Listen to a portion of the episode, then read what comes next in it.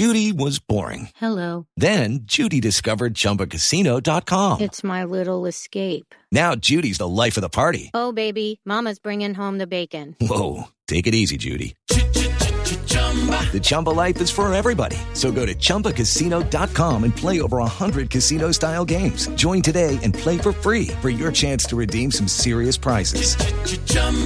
ChumbaCasino.com. No purchase necessary. Void where prohibited by law. 18 plus terms and conditions apply. See website for details.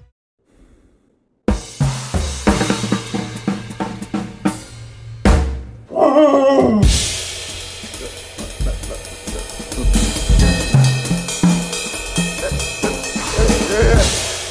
ladies and gentlemen, can I please have your attention? Daniel Digger!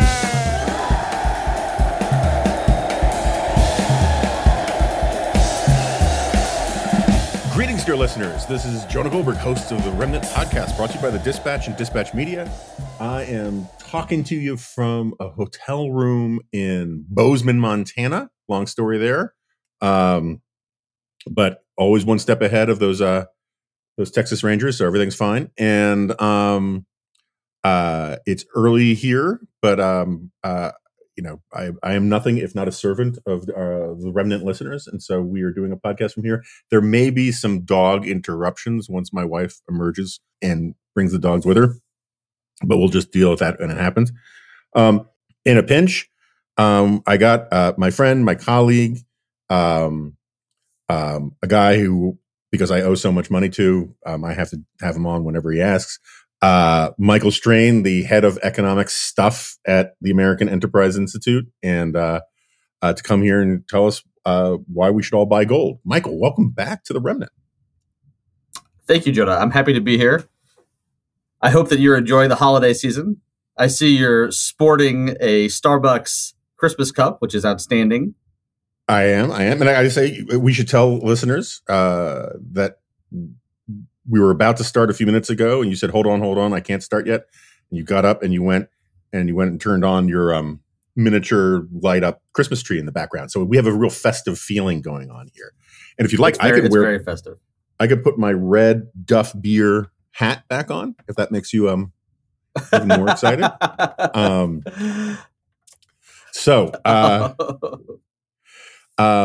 Where to begin? How about we begin at the beginning? Begin at the beginning. One thing that I think we should cover, I know this is not what you want the focus to be, but we should reserve a little time at the end for Battlestar Galactica and how wrong you have been for so long. And that's all really? I'll say now. You want to go there? Okay. All right. Fine. That's all I'll say now, and we could just revisit that when we've covered the topic of the day. You know, Michael, there's a long-standing finding in social science research, which you should know since you know how to do all that, you know, heteroskedasticity stuff, that says that if you find yourself in the same camp as James Pethokoukis on pop culture questions too often, it means you're wrong. And I just want to put that out there, let that percolate, and we'll circle back to that. But you the seem depths to be of his wrongness are growing in recent days. He's a big champion of the new Foundation television series, which is an abomination, among other errors of judgment. I have opinions on that, but I think the growth of his wrongness is creating a certain gravitational pull, and it's pulling you into its orbit. So we'll just leave it there for now. Let's say you're at a wedding, right? If you're in your wife's family, side of the family, and you sit down and you're with a bunch of educated but not super wonky people, and your wife's uncle Bob, who's a retired cardiologist, says, "What do you do?" And you say, "Well, I'm an economist." And he says, "Oh, really? How's the econ? What's going on with the economy?" How would you answer? Well, it's a good question. It is an unusually complicated question, because the economy is very unusual because of really two factors. We're emerging from this pandemic, and the pandemic isn't fully over, obviously, but it's certainly impacting the economy less than it did when it began. And we are engaging in a different regime of macroeconomic policy, by which I mean the size of President Biden's March stimulus was enormous relative to the needs of the aggregate economy, and so that's also having big impacts. And if I had to pick one word to describe the economy for Uncle Bob, who would be quite drunk if this were actually happening in real life. But you need to know he has a fantastic beach house he could lend you guys, so you have to impress him. That's just so that's true. Right? That's true. You want to impress him, but you never know when you need a cardiologist. I mean, that could come in handy. There's that. You know, even an intoxicated one. The one word I would use is imbalance, and that word doesn't really tell you all that much. And so I would add a couple more words. It'll surprise you that I'll be using the word supply and demand. I would say there's a big imbalance of the economy between supply and demand. What does that mean? That means that consumers' demand for goods is extremely, extremely elevated. People want stuff. People are buying stuff. A big part of the reason that they're buying stuff is because the government has given them so much money. Mm-hmm. Stimulus checks, unemployment benefits that are much more generous than anything the United States has ever done. Big expansion of the child tax credit. All of those factors and others are putting money into people's pockets. In addition, because of the unusual circumstances of the last year and a half or so, for long stretches of time, households were spending less money.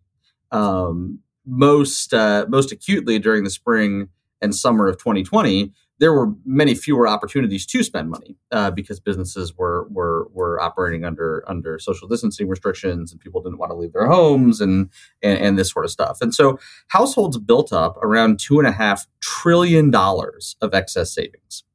That is also helping to fuel households' demand for stuff. They want to buy more stuff. And so you've got the demand side of the economy where people want to buy stuff, in part because also, right, their incomes are high. Also, because they've substituted buying things for doing things, right? Because travel's been suppressed for 18 months or whatever. Yeah, that's right. Yeah. Parties. So spending on exactly. So one reason they want to buy stuff is because their incomes are high. One reason they want to buy stuff is because their savings are high. One reason that they wanted to buy stuff was because they didn't want to buy services, right? They didn't want to go to restaurants. They didn't want to travel and do that sort of stuff. As the economy has been reopening and the pandemic has been receding, services spending has been improving. And so services spending is looking reasonably close to normal. And that's also, fueling the demand side of the economy. You see this show up in the labor market. You see demand for workers is just off the charts. There are a record number of job openings. Businesses really want workers. Businesses often complain that they can't find workers. You often hear about labor shortages. The right kind of knee-jerk reaction to that is to be very skeptical of businesses' complaints about not being able to find workers. But in this case, that skepticism is not warranted. Businesses are putting their money where their mouths are. Wages in the economy are growing at around 5%. In some sectors, like leisure and hospitality, wages are growing at double digits. So businesses are really putting their money where their mouths are to attract and retain workers, and they're having a hard time doing it. And so that's the kind of demand side of the economy: demand for goods and services on the part of consumers, demand for workers on the part of businesses. The supply side of the economy simply cannot keep up. There's a lot of talk about supply chain issues from the pandemic. There certainly are supply chain issues from the pandemic, but the main reason why we have cargo ships lined up outside ports is not because, you know, COVID restrictions make it harder to unload the cargo ships or anything like that. The main reason is because there are just way more cargo ships outside those ports. Ports are processing more cargo than they normally do. There's just way more stuff to unload. In the labor market, we have seen the rate at which adults participate in the workforce show very little improvement from the summer of 2020. Workers really are not coming back into the labor market at nearly the rates that you would expect, given how fast wages are growing. That is, again, a combination of the pandemic and public policy. Workers are having a hard time coming back in many cases when they have kids. School districts are still shutting classrooms. This fall, both of my kids were each home for a 10-day stretch because some other kid in their room got COVID. Even though both of my kids had a negative PCR test on day 5 and a negative PCR test on day 7, they still had to stay home for 10 days. That dynamic is making it hard for people to come back. People don't want to get COVID. That's making it hard for some people to come back. But also, the same excess savings that are driving consumer demand are also leading workers to be choosier. They're in less of a hurry to get a job, and the extremely generous unemployment benefits that workers could receive until September also we're keeping workers on the sidelines. So the supply side of the economy just can't keep up. Both with respect to supply chains and with respect to the supply of workers, and this imbalance between demand and supply has led to troublingly high rates of price inflation. When demand goes up and supply can't keep up, prices go up, and that's exactly what we're seeing. And so, we have inflation. It is a problem. Households are feeling it. It is leading to very low levels of consumer sentiment about the economy and about their financial situations. We're seeing nominal wages grow really rapidly, but inflation is really eroding the purchasing power of those wage increases. So this is hurting workers, and it's driven by too much demand in the face of supply that can't keep up. Okay, so a couple things. One, your wife's Uncle Bob has now fallen asleep in the wedding cake. That's mostly due to the half a bottle of whiskey he drank during our conversation. No, that's entirely fair. It's just, look, I would have stopped you if I didn't think it was a good answer. It was a long answer, and that's fine. Someone's got to keep you honest, because you're like, it was the right way. You're part of management at AI, and this is one of the few opportunities that I get to, crack the whip and speak for the proletariat at AI against the ruling classes. So, second, the only thing I want to push back on a little bit, I'm sure you probably agree with me, but like to some extent at least, is when you said the reason why there are all these ships parked out isn't because of COVID things, blah, blah, blah. It's just because there are a lot of ships, right? But like, isn't part of the issue that we, when I say we, I mean Western civilization basically, and actually the globe, have been running incredibly efficient supply chains and real-time delivery inventory practices for a while, and those things are it's like a race car, right? They're like, when they work, they're incredibly cool and work really, really well, but they have to be finely tuned all the time, because if you just mess up one of the components, they just kind of fall apart. And so like, we have a mutual friend, I won't name him on the podcast, but he's on the board of AI, and he was telling me about some of the companies that he works with, and he was walking me through all of the supply chain problems where like, it's not just that it's difficult to get the thing from point A to point B and then get someone to pick it up from point B to point C, that once it's picked up, that empty container thing needs to get back to point F someplace else, and if you don't have the bandwidth to get that thing there, then the person who's waiting for the next thing, they can't fill that up with the rubber shower shoes. They get it to someplace else, and it becomes cascading. It's sort of like when there's a bad snowstorm and 1,000 planes are stranded, you know, in various places, and it screws up flights for the next 6 days because they can't pre-position the planes for the next day, and then they're not there, and then there are no connections, and flight crews aren't where they're supposed to be. And does that tell us something about going forward? You know, particularly when you add in the geopolitical stuff about China and, you know, the chip thing, which is a complicated story. But does it tell us that maybe the amount of, you know, it's sort of like a business that can only make money if they have X number of sunny days so they can have enough people outside. Does it tell us something about our supply chain setup that we are just counting on too many things going right for too long, and that maybe we need to reorganize some of that, not through industrial policy or anything, but like, you know, people just bringing some of that stuff closer to home, you know, it's filling warehouses with more stuff than they used to? Do you think that we're just going to get past this? And I have a follow-up on this that's more broad. But. So first of all, yes, you're obviously right that we have had supply side issues that you know have been driven by factors other than extremely elevated consumer demand for goods. Semiconductors obviously is the probably the most prominent example of that, where we're just not making enough chips to manufacture automobiles at the rate they need to be manufactured.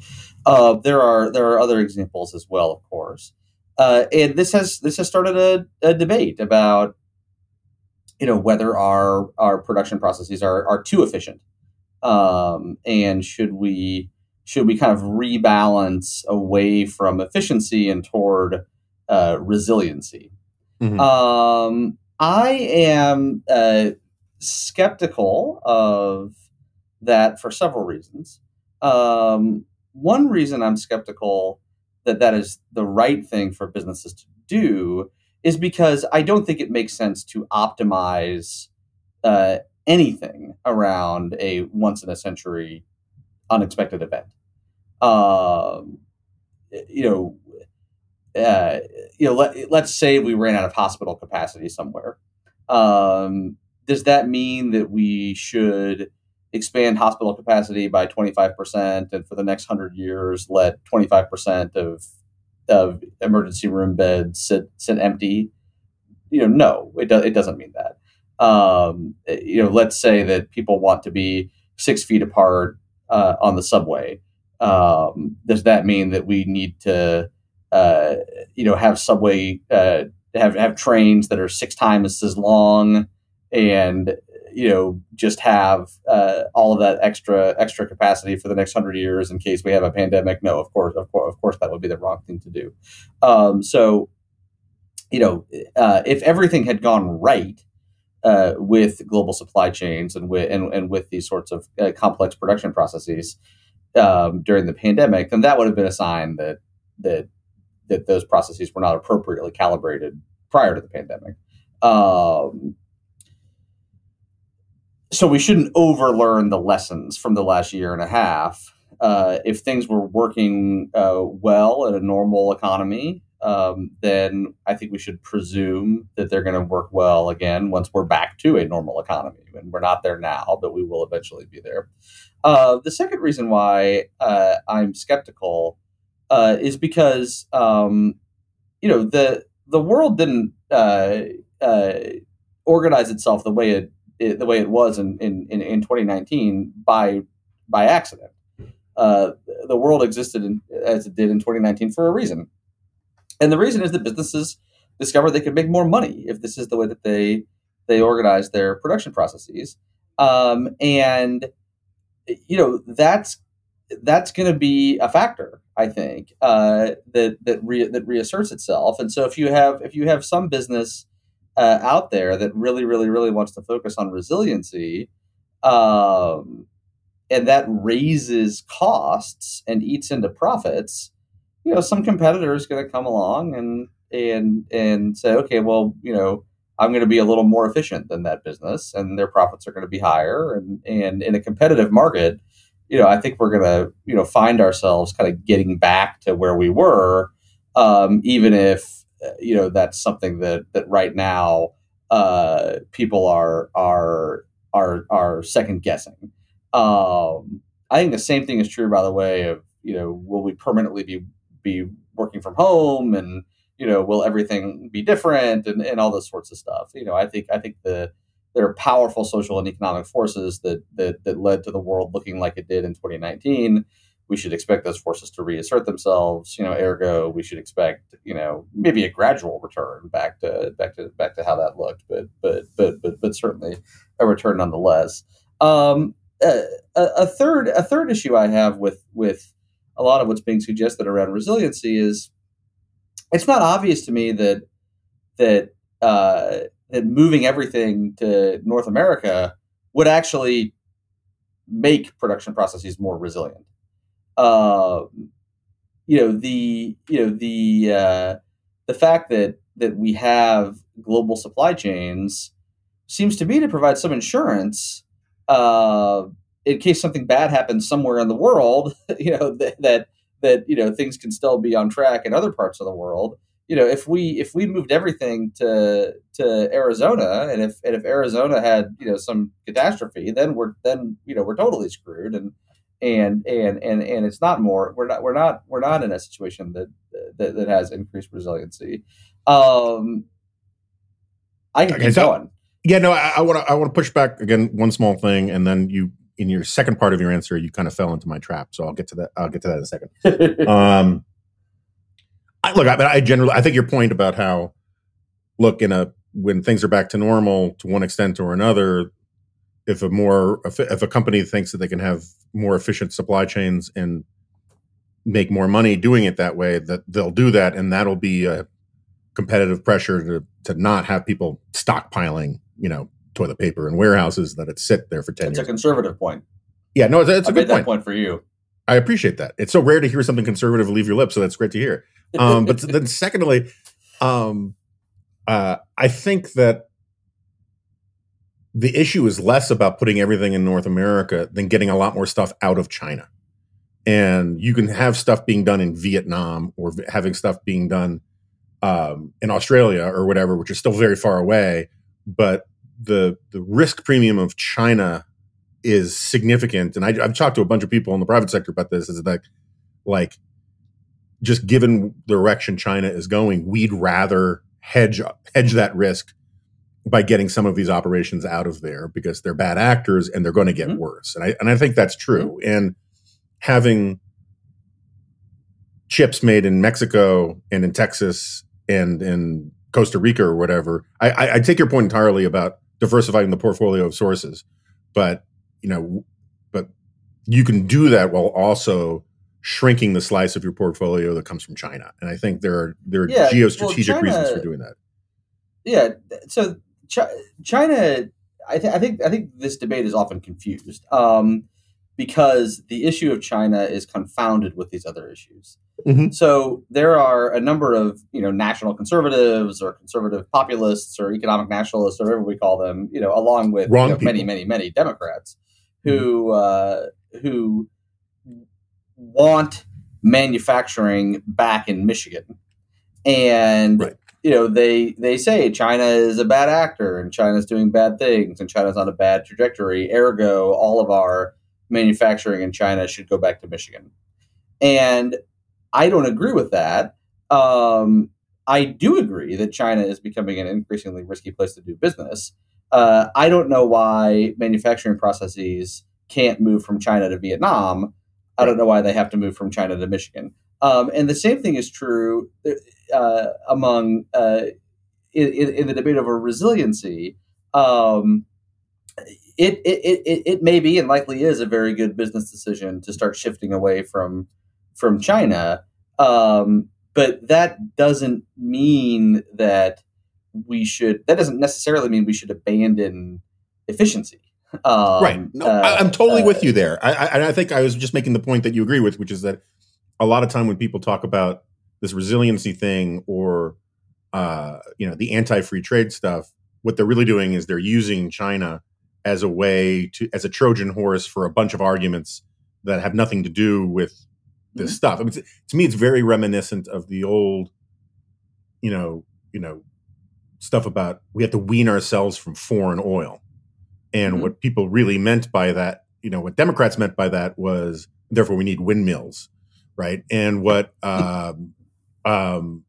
Republican or what conservatives meant by that was more oil exploration here at home. And what everybody meant by that was not oil from Canada, but oil from the Middle East, right? And so there's these warring euphemisms, and you had to like sit people down and sort of do a Socratic method with them. It's like, what is the problem you think you're addressing, and what is the solution, and how does it address that? Because everyone is using bumper stickers to talk about this stuff. So I agree with you on that. But here's where you fell into my trap. So I think that economists, broadly speaking, smell like elderberries, but that's not relevant right now. I think that economists, broadly speaking, get a bad rap. You know, there's this straw man argument that people make about, oh, you talk about homo economicus and you reduce people just to their economic self-interest, but human beings are much more broadly, you know, motivated than just a narrow definition of rational financial self-interest. And I think you agree with that. You know, as a pretty sincere Catholic and patriotic guy, I think you agree that you're more than just an economic machine, consuming machine.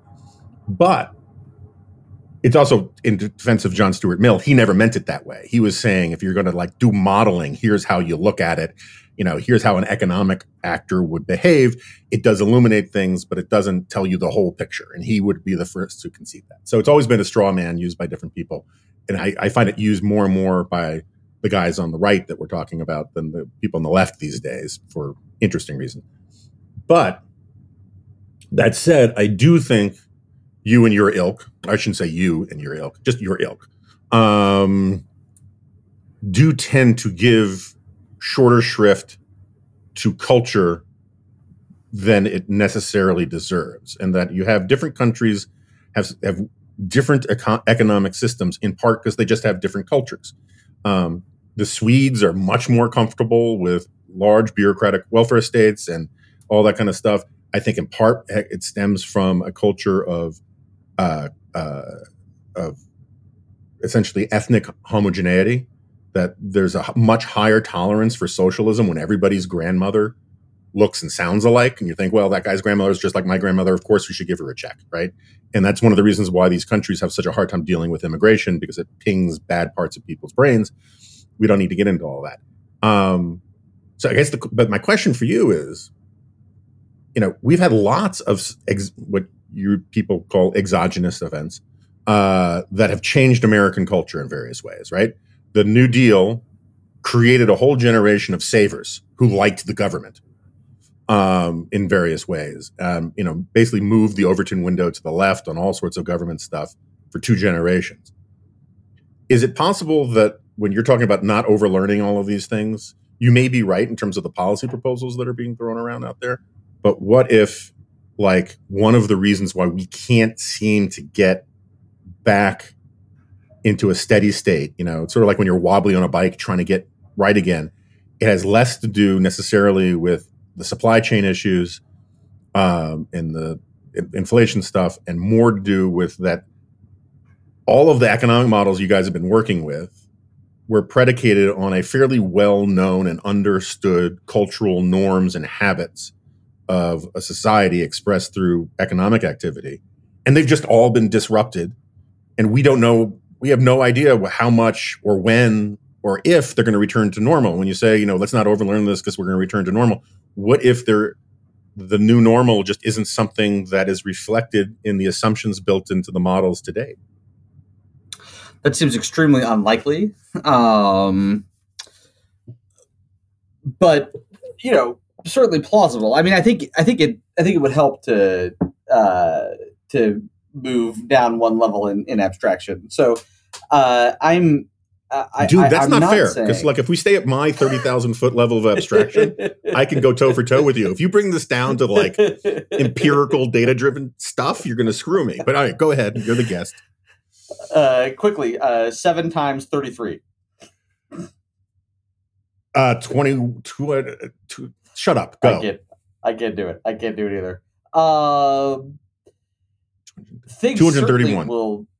Things certainly will be different in some respects. For example, you know, I do not expect workforce participation to recover fully.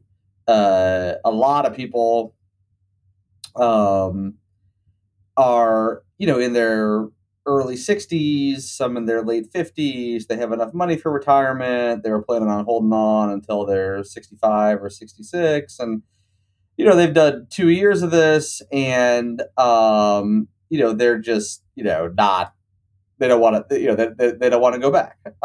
And that's going to mean that our workforce participation rate does not recover to where it was in February of 2020, the month before the lockdowns began. I expect that the pandemic will change many, or at least several industries. I think telemedicine is likely here to stay. That's such a productivity enhancing tool for the medical industry. It's so much more convenient for people who are feeling sick to just, you know, go to their doctor over Zoom. You know, that is going to stick. I think the share of retail spending that happens online is going to be much higher than it was before the pandemic permanently. Before the pandemic, you know, I would fly to California for, you know, a 2-hour meeting. I don't anticipate ever doing that again. You know, flying to California from Washington, that's 3 days of your life. And Zoom just works too well. You know, I think that there has been a cultural shift among white collar professionals regarding working from home. You know, if people used to work from home, you know, 2 days a month before the pandemic, maybe they work from home 3 days a month now. That's a 50% increase. That's a huge increase. So I'm not at all suggesting that you know, and businesses, you know, businesses might, you know, I'd be surprised if businesses, you know, completely change the way they do business, but businesses might say, hey, you know, we need more stockpiles. You know, we need to, you know, build a warehouse or rent a warehouse and fill it up with stuff that we need. And, you know, that stuff can sit there and that's just going to be a business expense. And, you know, that doesn't mean we're going to relocate all of our production facilities to Michigan, but it does mean that if, you know, something happens, then we're going to have a stockpile of stuff that will allow us to try and stay on top of it. These are all, I think, marginal changes.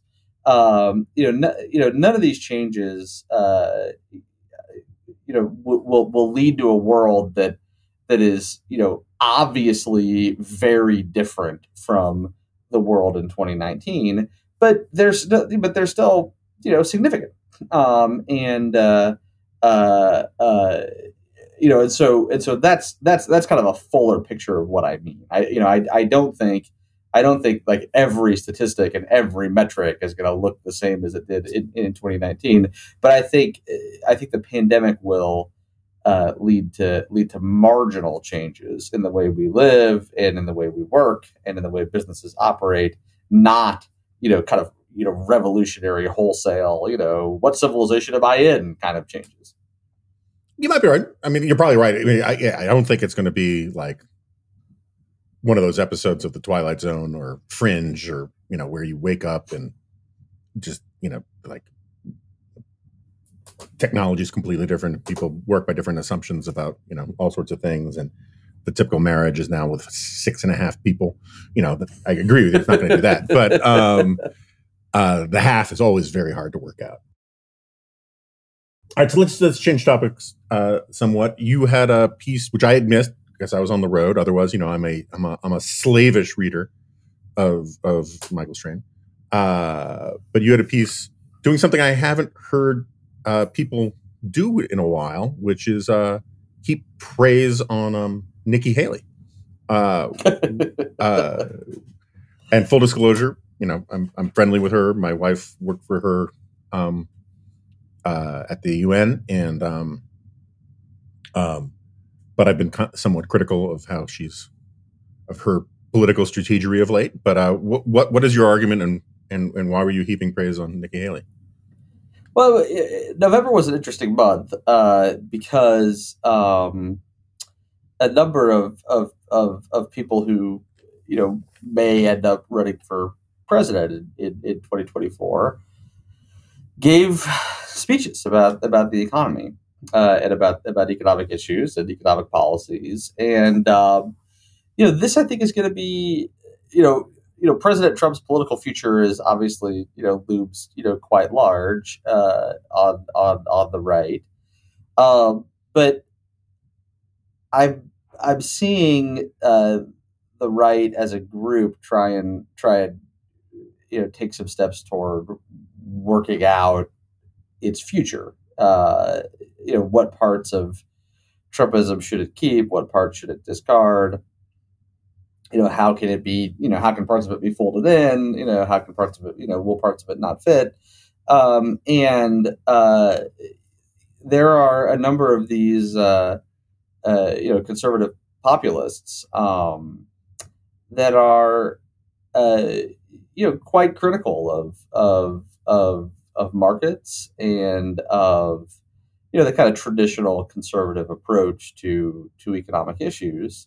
And, you know, several of them spoke at this national conservatism conference that was down in Florida last month, and this was on display. You know, mm-hmm. You know, we need Senator Rubio. We need a common good capitalism. You know, we need industrial. We need industrial policy. You know, we need to make things in this country again. You know, calls for, you know, manufacturing revival. You know, a discussion about the dangers of economic dynamism and how a dynamic economy is threatening the American dream and actually locking people out of it, et cetera, et cetera. You know, very, influenced, I think, by President Trump and by his views.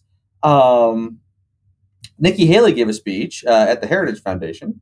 I believe it was the Margaret Thatcher lecture or something like that. And, you know, it was notable, I think, for two reasons. One, you know, she really, she took this on, you know, head on. She wrote in her speech or said in her speech that, she feels pained to see some conservatives turning their backs on our principles. That's a quote from her. You know, she took a shot at Rubio. She said, "I'm quoting here: the conservatives who claim capitalism no longer works, they conclude that economic freedom fails families and hurts workers. So they're trying to create a hybrid capitalism, a hybridated capitalism. It's all a sham." That's a, you know, direct shot at this common good capitalism. She took on the people on the right who were calling for industrial policy. She actually referred to them as socialism, as advocating for socialism light, which I thought was, you know, very aggressive. And, you know, but what I, you know, what really struck me was her optimism and her, you know, one of the things about conservative populism that I find the most troubling and about President Trump is that it indulges this narrative of grievance and this narrative of victimization. It denies people agency. And I think that is empirically wrong as a matter of economic analysis, but I also think it's really destructive for leaders to be indulging those sorts of narratives. And so, you know, she told the story of South Carolina's textile industry, and she talked about how that industry was devastated by technological advances, devastated by trade agreements, hurt workers, hurt families. But she says that that, you know, with the right policies and with hard work, South Carolina, the state of which she was governor, was able to, you know, take towns that used to build textile mills and have them build medical devices and build airplanes.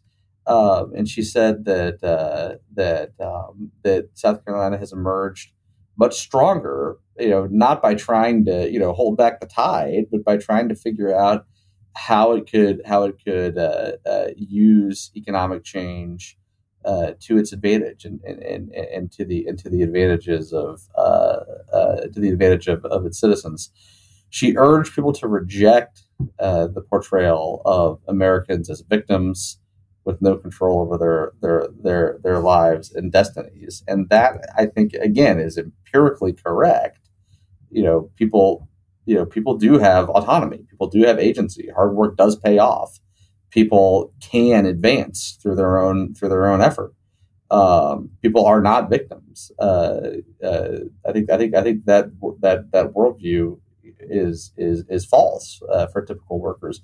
You know, not to say that there aren't people who really are victims. Of course, there are people who are in horrible circumstances, but that's not the norm. But it's just sounds like you should write a book on the American dream not being dead or something. I should do that. I should think about that. Yeah. But it's just we need, you know, this is how leaders used to talk, and you know, you don't hear it from either political party. I find this heartening. I've been searching for reasons to praise Nikki for a while, because I've found that she's just handled the Trump stuff so poorly since she left the administration. You know, she was other than our colleague Scott Gottlieb, who's not a politician really. I mean, we've seen him around the AI. He's a little bit of a politician, but you know, there's a lot of makeup. Not a politician, and he's got a very important hair. But Nikki was the only cabinet official who came out of that administration, not just with her reputation intact, but actually enhanced. And since then, I just think she's really had a really hard time finding her groove. So I'm glad she's doing this.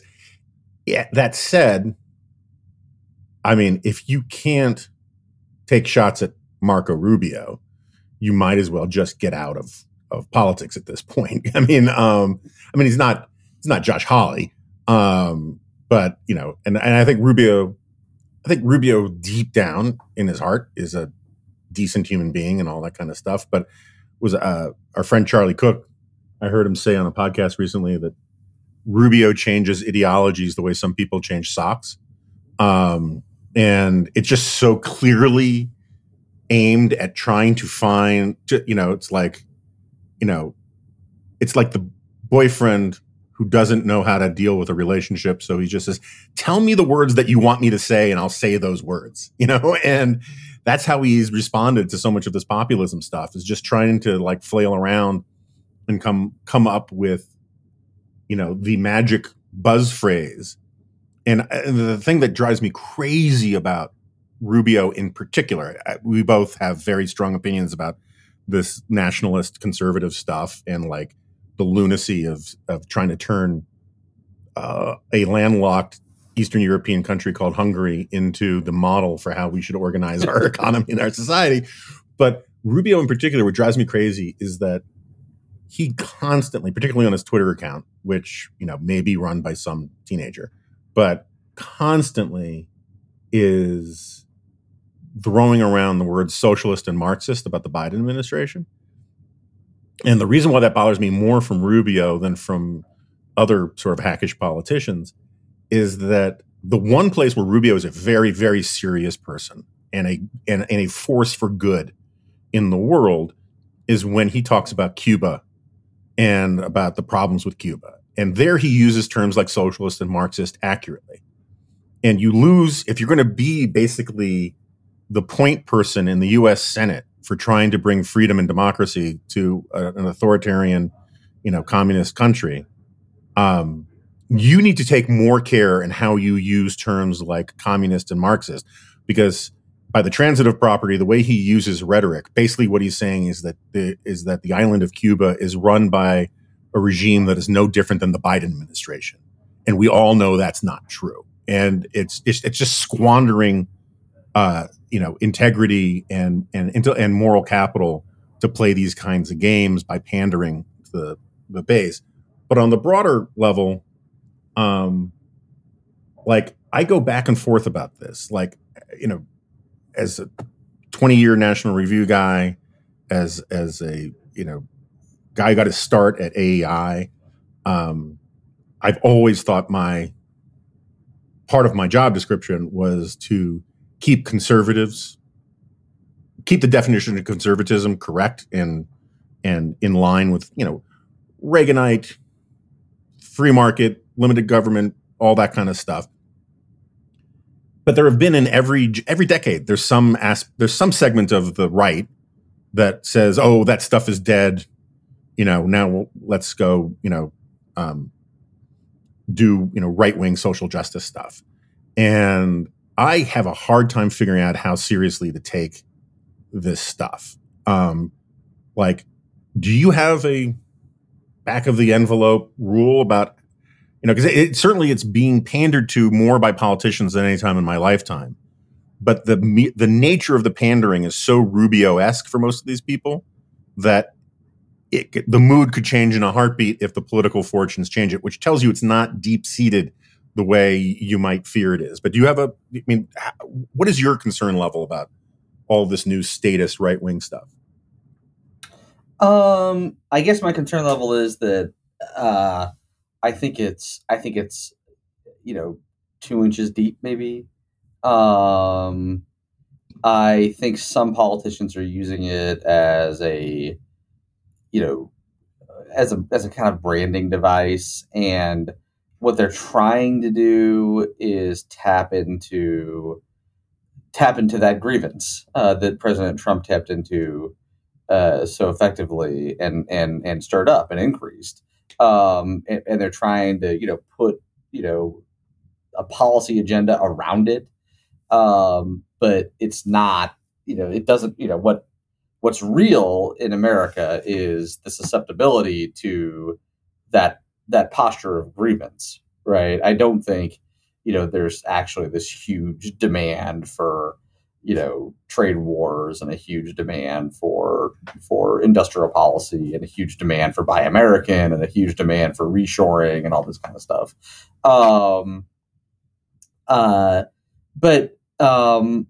We have a presidential system, and, my level of concern would elevate substantially if Josh Hawley won the 2024 nomination. Mm-hmm. He could. It's 3 years away.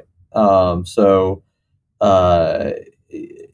am, right now I'm taking it all with a grain of salt. The primaries for 2024 are going to be really important. Yeah. I mean, I'm very skeptical that Josh Hawley could get the nomination. But it's sort of, remember, I was quite skeptical that Donald Trump could get the nomination in 16. Fair. That is going to be a useful rhetorical retort for almost any political skepticism about anything for a very long time. What was it? Dick Cheney used to have that thing about how if there was a 1% chance or a 3% chance that, terrorists could get a nuclear weapon into the United States, you have to have 100% effort to prevent that. It's sort of like, the how you calculate risk about an asteroid impact and that kind of thing. I do not think that Josh Hawley is the equivalent of an asteroid or a nuclear explosion, but The analogy is helpful. But the analogy is illuminating, right? As like how seriously should you? I mean, because and there are people who are, you know, who are conceivably just as bad as Josh Hawley, who would be seeking the nomination, including, you know, the former president of the United States, you know, Donald Trump, which would be very bad, and bad in ways that Hawley would not be bad, because we now know. No, Trump now thinks that even Mark Meadows is a traitor. He thinks that, you know, the former Attorney General, you know, Barr was a traitor, and the Supreme Court is full of ungrateful traitors. And so the kind of people that he would put in his administration, let's just not say, sort of like as Donald Trump said about Mexico, the people on the hiring list would not be sending their best. And that would be really problematic, but we can get back to that another day. You wanted to blather on about Battlestar Galactica or something, which what I enjoy about this is that this is almost a Sicilian obsession of yours that, you know, it's been over a decade since that show has went off the air. I haven't written about it in that amount of time. And yet, You just can't let go. You're just carrying receipts around, and like you're kind of it's been quite some time. You're like Robert. Every time I go past your office at AI, you're doing pull-ups like Robert De Niro in Cape Fear, and just muttering stuff about Battlestar Galactica. So what's your problem? So I watched the show for the first time in 2015, and then I read some Jonah Goldberg commentary several years after that. And I walked away with the impression, perhaps unfairly, that there were two great seasons of Battlestar Galactica. Mm-hmm. And then in season 3, they decided to turn the show into a little parable about how terrible the Iraq War was. And everything went off the rails. That's largely correct. I mean, maybe it was 3 seasons, but yeah, that's my take. That's what was my take, which is it started... As I wrote, and was it Ronald Moore, the creator of the show? Ronald D. Moore. Yeah, used to say in interviews how grateful and excited they were by the support from places like National Review for Battlestar Galactica, and that was basically me. So I loved the first couple seasons. I thought it was the best show on television for a while. Really well done. Great show. And then they pissed it all away. And with the Battle of New Caprica. Iraqica. Yeah, no, I understand. I understand what you're doing there. So I rewatched Battlestar Galactica recently and got through the first 2 seasons. So this is fantastic. God, this is so great. I actually even considered, based on your views and our conversations about this back in 2016 or 2017, just stopping, you know, the iPad automatically loads the next episode. The season finale for season 2, they arrive in New Iraqica, and you know, I let it roll on into season 3, and I was shocked to discover that they are on New Caprica for 2 episodes in season 3. Is that right? Okay. And then they are back on the Galactica in a phenomenal sequence, by the way, where Adama drops the Galactica down from outer space in a free fall to get as close as possible to the surface of New Caprica and allow all the Vipers to get off the Battlestar to engage the Cylons, and then jumps away right before the Galactica crashes into the ground. One of the best scenes I've ever seen in a science fiction show. Evacuates everybody off the surface. Jumps away. And then we're back in outer space. And the analogies to the U.S. occupation in Iraq are over. 2 episodes. Okay, so that's, I mean, again, it's been a long time, and I'm sure I wrote this right around the time that those episodes were airing, but we're talking about my argument and commentary, right, which was about a specific thing, and also the response from the left that loved this turn.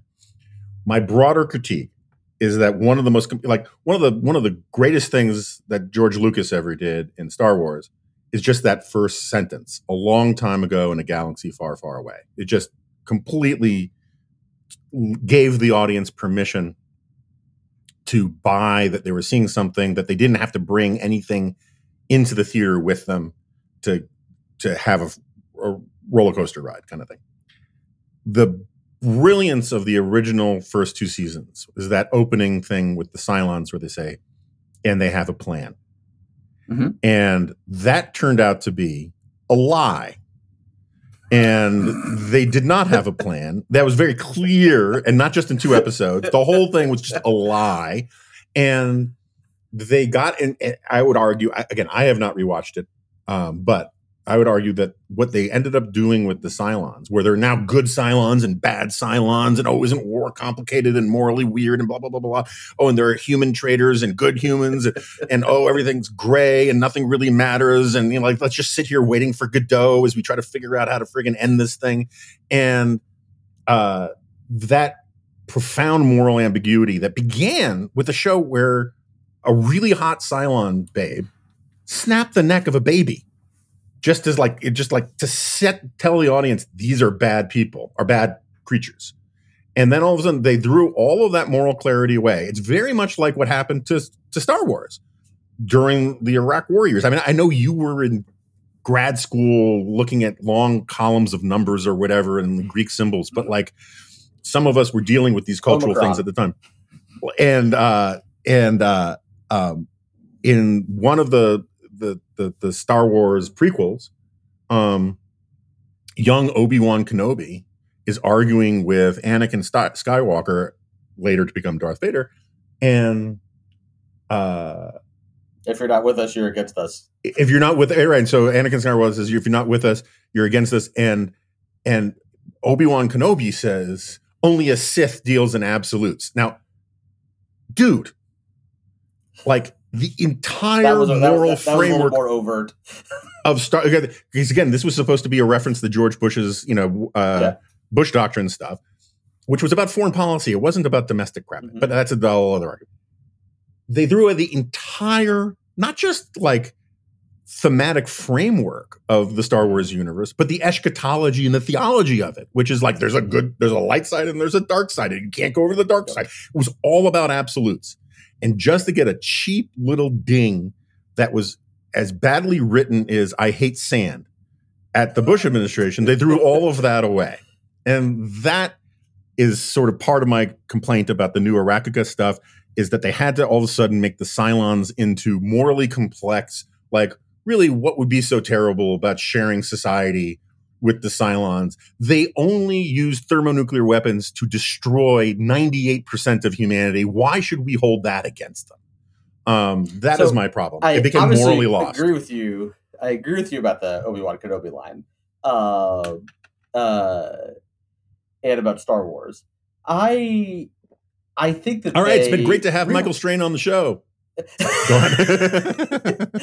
Rewatching it, I think that they dealt better with the plan issue that I had remembered, and they dealt with. How did they deal with the plan issue? Because I can't remember. I was so disgusted by then that maybe I was being unfair. How did they deal with the plan? What was the plan? They dealt with it by there was kind of a cult following that developed around Caprica 6 and around Boomer, because they had lived with the humans for so long. And the experience of living with the humans made Caprica 6 and Boomer think differently about what the Cylons were doing, which was trying to kill every last human being in the galaxy. Boomer eventually aligned herself with Brother Cavill, so she had a full arc, and Caprica 6 ended up aligning herself with the humans, and actually fighting to get Hera back in the final battle. But they dealt with that better. The moral ambiguity argument is a good one. And that was, in fairness to the show, in the third and fourth seasons, that was a constant theme. That's why they ended up, that's why there was the mutiny. When Tom Zarek and Lieutenant Gaeta tried to kill Adama and tried to take over the Galactica and tried to assassinate Laura Roslin and did all that, it was precisely because of what you're saying, that Adama and Roslin had forgotten, apparently, that the Cylons killed, 99% of the human race on 12 worlds, and, what on earth is going on, and, yada, yada, yada, yada. So they dealt with that courageously. But the people who wanted to hold the grudge kind of lost that argument. No. Oh, totally. I can't remember. They got spaced. Right. So Cylons killed 98% of humanity. And we're supposed to be like, well, sure, the Cylons made some mistakes, but that's why pencils have erasers. I mean, what the frick? Think about the neck snapping, right? Think about the neck snapping. So that was Caprica Six who did the neck snapping. And yes, right, like you're watching that and you're thinking, what a horrible, horrible, monster, obviously horrible thing, but maybe what Caprica 6 was doing was trying to avoid having that little baby burned to death in a nuclear holocaust. And maybe it was an act of mercy. I think that moral ambiguity was there from the very beginning. You are going native. You're Cylon. You're pro-Cylon. And like, I want nothing more to do with it. No, look, I've heard that argument about that. But look, there were lots of things. Like in the first couple of seasons, the hot Cylon babe, when she was having sex, her spine would glow red. And like, which seems to me that physiologically, if your spine glows red, that is an indication that there are other things going on with your anatomy and your physiology that are detectable to suggest that you are not fully human. And yet later it became a thing because it became a plot line necessary to like you couldn't tell whether they were humans or not, which is just, it's like, that's holodeck stupid. And my point is like, they told me, like one of the reasons why I wrote a cover story for National Review saying that Breaking Bad was the greatest television show ever made. And I still hold to that. I think it's better than Sopranos and better than The Wire in a specific sense. Another incorrect opinion. They didn't they had a plan when they made Breaking Bad. It was a full novelistic story arc with a beginning, a middle, and the end that went over several seasons. And I love that. The ability to sort of not lose sight about where you want all of these characters to end up like 5 seasons from now, and make it compelling all the way through and make it believable to see this good man turn evil as like a truly classic novel. That is so hard to pull off.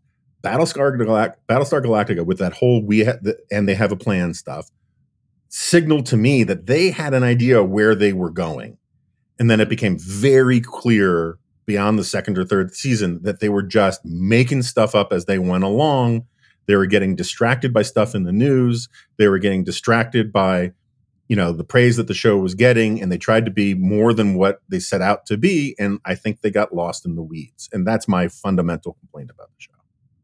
And now, and also that it reveals that you are actually on the side of genocidal androids, which I think that's a reasonable view, but overstated. I was the Cylon anatomy point is very well taken, and how is it that Colonel Tai was a Cylon and he'd known Bill Adama for 30 years, and right. he physically changed, all that sort of stuff, right? I think that point is very well taken.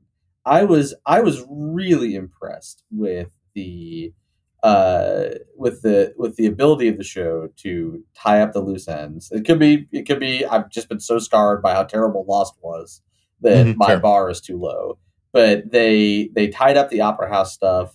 They tied up the Final 5 Cylon stuff, really, really nicely. They managed to kind of maintain in a really interesting way this mystery in the show, this divine hand at work in the show. They tied up the Starbucks story arc in a way that I thought was really was much more compelling upon the rewatch than I had thought it was, because you had poisoned my mind the first time I watched it with your lies. So, but look, I agree. Look, Space Mormons is a very compelling idea, and the acting was still good. The cinematography was still good throughout. I mean, there were reasons to watch it. And in the realm of like science fiction shows, it dropped from being in my lights an A+, which I do not give out lightly, to, you know, over the end, it ended as a B-, C+. That's still much better than the vast majority of sci-fi shows that almost never attain A+ status, or even escape C+ status. All right, but since we're doing this, and like, if any listeners that we haven't lost already want to hear more, this will be the most listened to episode you ever recorded. This is what the people want. So, I have complicated opinions about Foundation, which I have watched. So here's the thing. Did you read the books? Oh, yes. Okay, so that's it. Then I'm what is with you and Paul Krugman? Like, you both want to be Harry Seldon, and this makes me nervous. I learned this about Paul Krugman pretty. I was already a practicing economist, but I learned this about Paul Krugman, and it made me really question my own life path. But I read these books I started reading them when I was a fifth grader. And I reread them again my first year out of college, and they had, by the books, I don't just mean the Foundation trilogy. There are about 15 books, and I reread them all, and they had a huge impact on me. Okay, so I have no complaints then, because I was going to say I kind of like the show, but I never read the books. I know enough about the books because I know enough about sci-fi, and I have enough friends who always read Foundation stuff and all that, that I completely understand why you would think the TV show is a hate crime against the books. That's totally fair. But having never read the books, the first couple episodes, it was a little like Westworld for me, where you know, and my position on Westworld was, rarely have I found a TV show that holds my attention so well without holding my interest. And I felt that way about Foundation. I had no idea what that was going on. It was really weird the way it skipped centuries back and forth and all these kinds of things. Mm-hmm. And by the end of it, I have to say, I was looking forward to the next episode to see what happens. I mean, I hate almost everybody in the show, but I enjoyed it. But like, I get it. It's total deviationism from you know, the canon. So I knew that they would. I knew that there was no hope for them to make a television version of the novels. Mm-hmm. No hope of success at all. No chance, for many reasons. You know, completely impossible. And so I went into it thinking, okay, I'm going to approach this as a science fiction television show inspired by Foundation. Mm-hmm. Inspired by the books. And I watched the first 3 episodes and thought that even with that, it was just a terrible television show. Mm-hmm. But now I'm on episode 6 or 7, something like that, and I think it's improving. I think there's actually hope. I think there's actually hope for it. That's basically how I feel. It's like, I get it now. Okay, here's what they're trying to do, and they must have spent just a ton on the thing. But also, it's like, I've been watching Raised by Wolves on HBO, mm-hmm. which I would not have watched except for the fact that it was done by Ridley Scott. And I'd seen it advertised a bunch of times, and I thought it was like some family drama or some, like, you know, nature thing. And then it turns out it's a very, very, very bleak sci-fi show. And so alternating between episodes of that and Foundation is actually uplifting compared to Raised by Wolves. But it's I don't know, I'm like, I would watch the second season of Foundation. Yeah. I'm not quite through the first season yet, but that's about where I am at this point. All right, so just because it's just hanging out there, you say you were very disturbed that Paul Krugman really liked the Foundation novels. To be fair to Paul Krugman, there was a time when Paul Krugman was a very reasonable economist. Oh, right? Yes. Outstanding. Yeah, in the 1990s, some of his stuff, you know, his stuff on, you know, the what I can't remember the title of it, but, you know, the myth of competitiveness had a big impact on me and was very good. And his criticisms of like the, you know, in the Clinton years were on point. And then I think he just got drunk on partisanship and has spiraled out like Darth Vader's TIE fighter at the end of, you know, Star Wars. But it does suggest that, you know, there is something in the psychology of you sophisters and calculators, as Edmund Burke would describe you, that wants to guide, that thinks that you can reduce all of humanity down to some sort of algorithm that only you comprehend, and that you have so there's sort of prophetic insight and wisdom into society. Well, unlike when Asimov was writing the novels, we now know that that is in fact correct. You don't actually believe that, do you?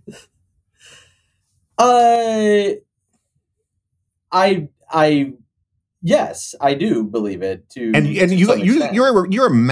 You're a regularly attending mass-going Catholic, and you don't burst into flames when you try to translate it all into math. I think that economics can.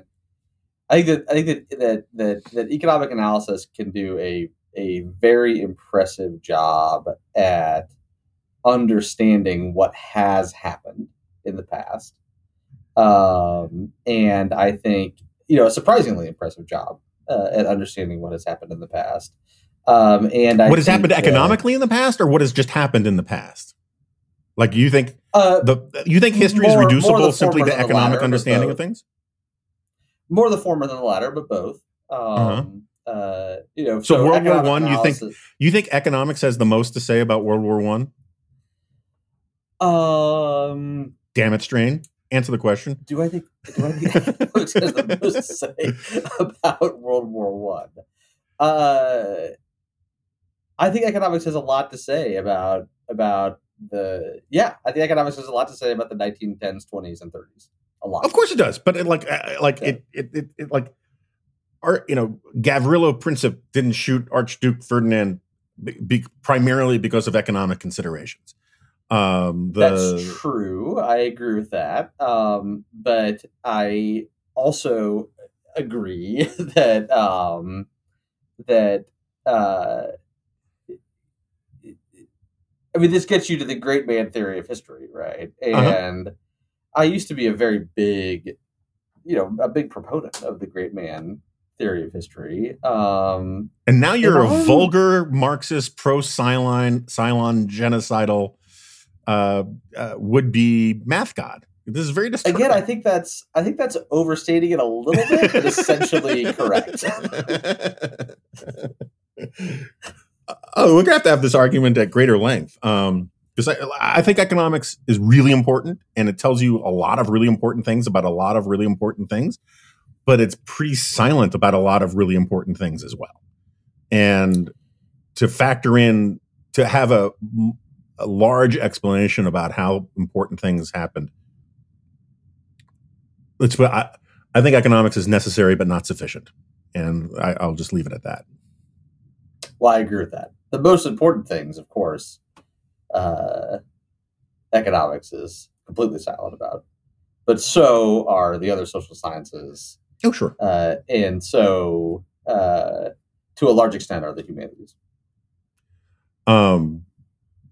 Just out of curiosity, since this is something like economists are sort of famous for considering themselves the most serious social science, right? The most empirical social science.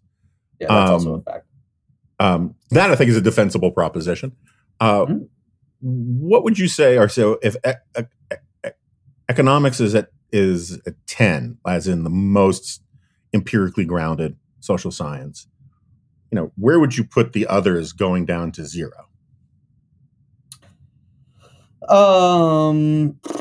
Political science. Is political science like 8, or is it like a 3?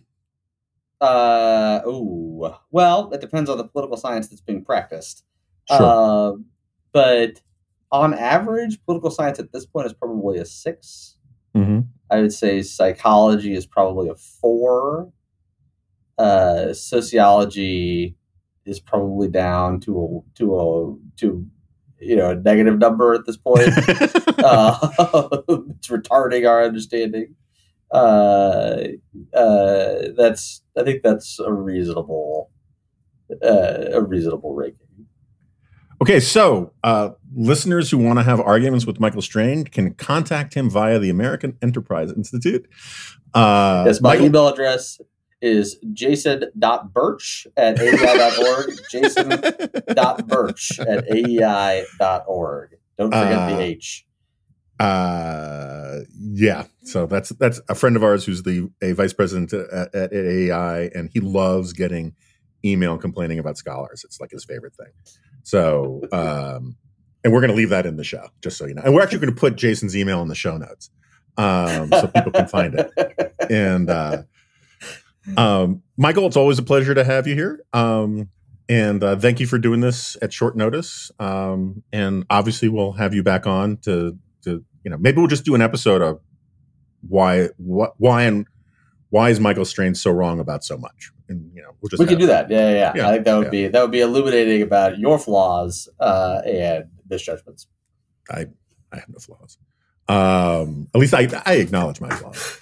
I have no grand unifying theory about how to explain everything or reduce it to some sort of mathematical bumper sticker, you cold, inhuman bastard. But be that as it may, Michael, thanks again for doing this. Really appreciate it. And we'll have you on again soon. Jonah, live long and prosper. Okay, so Dr. Strain, who I had not known until this morning, mark it down, December 7th, the day that will live in even more infamy, that he was one of history's greatest monsters. And that I have to do everything I can to make sure that he doesn't get total power. But, given his professional trajectory, I don't think he's in line to get total power anytime soon. So not to worry too much. But it's great to have him on. I hope we didn't lose too many listeners during the Battlestar Galactica stuff. And again, if you have problems with any of his takes, including the social science stuff, you can direct it to him or to Jason Birch at the American Enterprise Institute. And I can report confidently that downtown Bozeman handles snow better than Washington, D.C. does. I know a lot of you find this shocking. It handles it even better than Atlanta does. No, I was just really impressed. I was up very early. I was outside with the dogs around, 6 a.m., a little before that. And all sorts of people downtown shoveling snow, trucks going through, plowing. And it wasn't a huge snowstorm. It was just enough that it was going to make the roads icy if you didn't do something about it, and the sidewalks icy if you didn't do something about it. And they've just got it down. It's impressive. And this is a great town. I wish I had more time and bandwidth to do more touristy stuff around here, but it's I got a lot of work to do, and so does my wife. And Pippa is too limpy to take on any major sort of trail adventures anyway. But I will be hopefully recording from the road again I will be recording, if I'm recording at all, I'll be recording from the road again on Thursday or for the next podcast, next Remnant. I'm going to try and hit all of my G-file and whatever other deadlines. But, it just occurs to me that none of you need to know any of these things, and I just shouldn't keep you on here any longer than I need to, just to ramble endlessly. So thank you so much for listening. Please become a Dispatch member if you can. And, give us reviews on iTunes and Spotify and all those kinds of places. If you're inclined to give us nice reviews, that would be great. If you're not inclined to give us nice reviews, then don't. One last thing.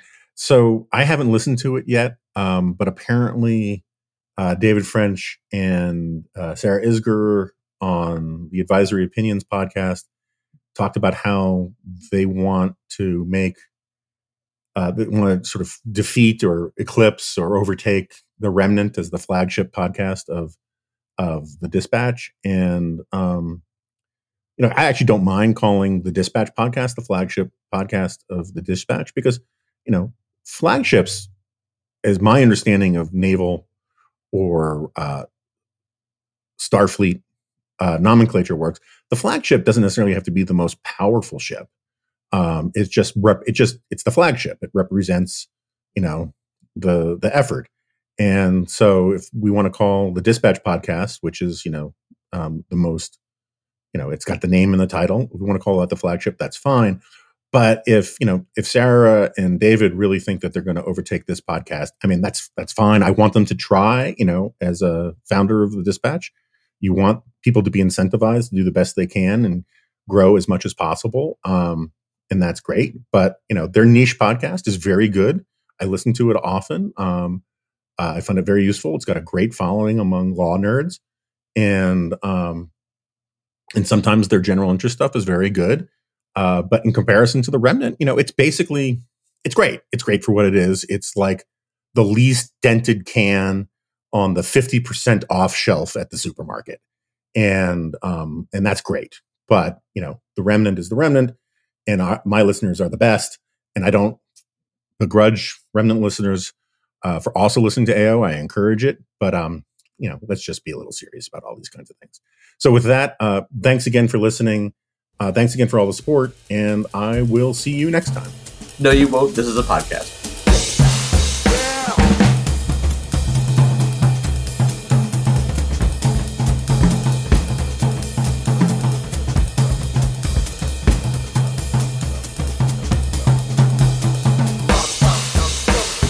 I have my backup going. Discursions are allowed and encouraged, and you're an old pro, so fuck you. Let's just do it. Ready?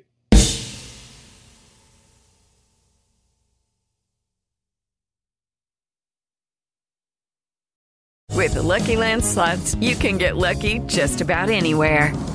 This is your captain speaking. We've got clear runway and the weather's fine, but we're just going to circle up here a while and get lucky. No, nothing like that. It's just these cash prizes add up quick. So I suggest you sit back, keep your tray table upright, and start getting lucky. Play for free at LuckyLandSlots.com. Are you feeling lucky? No purchase necessary. Void where prohibited by law. 18+ terms and conditions apply. See website for details.